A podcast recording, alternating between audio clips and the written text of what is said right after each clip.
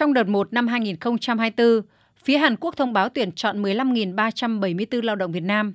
trong đó lao động ngành sản xuất chế tạo là 11.276 người, ngành nông nghiệp là 895 người, ngành xây dựng là 200 người và lao động ngành ngư nghiệp là 3.033 người. Ngoài chỉ tiêu tuyển dụng năm 2024 tăng hơn 3.000 lao động so với năm 2023, một điểm đáng chú ý là việc tuyển chọn lao động đi Hàn Quốc đợt này diễn ra trên phạm vi toàn quốc, không áp dụng các biện pháp tạm dừng tuyển chọn tại các địa phương như những năm trước đây, trừ một số ngành thiểu số đặc thù như nông nghiệp và ngư nghiệp. Bà Phạm Ngọc Lan, Phó Giám đốc Trung tâm Lao động Ngoài nước Bộ Lao động Thương binh và Xã hội cho biết, sau nhiều lần đàm phán, phía Hàn Quốc đã đồng ý tạm gỡ bỏ áp dụng các biện pháp dừng tuyển chọn lao động đối với các địa phương có tỷ lệ lao động hết hạn hợp đồng nhưng chưa về nước.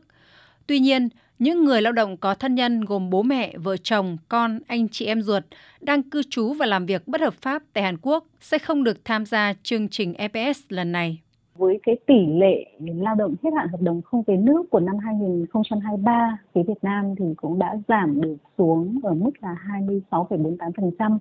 thấp hơn mức à, theo cam kết giữa hai bên. Nên phía Hàn Quốc cũng đã thông báo thống nhất với phía Việt Nam là sẽ không còn áp dụng biện pháp tạm dừng tuyển chọn tại các địa phương như các kỳ thi của các năm trước.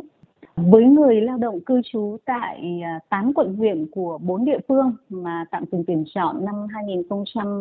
2022-2023 thì với kỳ thi đợt 1 của năm 2024 này thì người lao động cư trú tại các địa phương này được đăng ký tham gia kỳ thi tiếng Hàn cũng như là thi tay nghề để có thể tham gia chương trình IPS.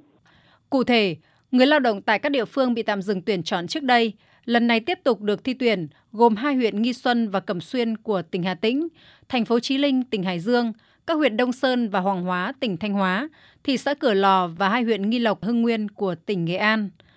Một điểm đáng chú ý của chương trình EPS đợt 1 năm 2024 chính là việc mở rộng đối tượng tuyển chọn lao động sang Hàn Quốc làm việc trong lĩnh vực nông nghiệp. Bà Phạm Ngọc Lan, Phó Giám đốc Trung tâm Lao động Ngoài nước cho biết, trước đây, chương trình chỉ tuyển chọn lao động tại 74 huyện nghèo và 50 xã đặc biệt khó khăn vùng bãi ngang ven biển và hải đảo giai đoạn 2021-2025, người dân tộc thiểu số, lao động đã từng làm việc trong ngành nông nghiệp tại Hàn Quốc về nước đúng hạn hợp đồng. Năm nay, chương trình EPS sẽ mở rộng tiếp nhận lao động trong lĩnh vực nông nghiệp đối với 13 tỉnh, thành phố khu vực đồng bằng sông Cửu Long, gồm Long An, Tiền Giang, Đồng Tháp, Vĩnh Long, Trà Vinh, Cần Thơ, Hậu Giang, Sóc Trăng, Bến Tre, An Giang, Kiên Giang, Bạc Liêu và Cà Mau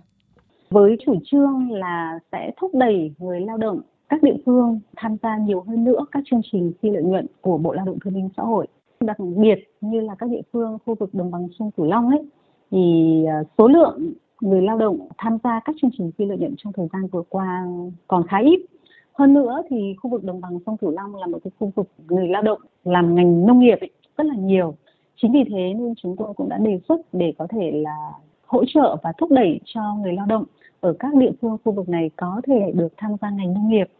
Như vậy là các năm trước đây thì các tỉnh miền núi phía Bắc đã được tạo điều kiện để tham gia. Thì năm nay chúng tôi đã đề xuất với Bộ để mở rộng thêm các đối tượng là lao động cư trú tại khu vực đồng bằng sông Cửu Long có thể tham gia ngành nông nghiệp. À, đây là một cái cơ hội tạo điều kiện để người lao động có cơ hội uh, nhiều hơn uh, tham gia chương trình EPS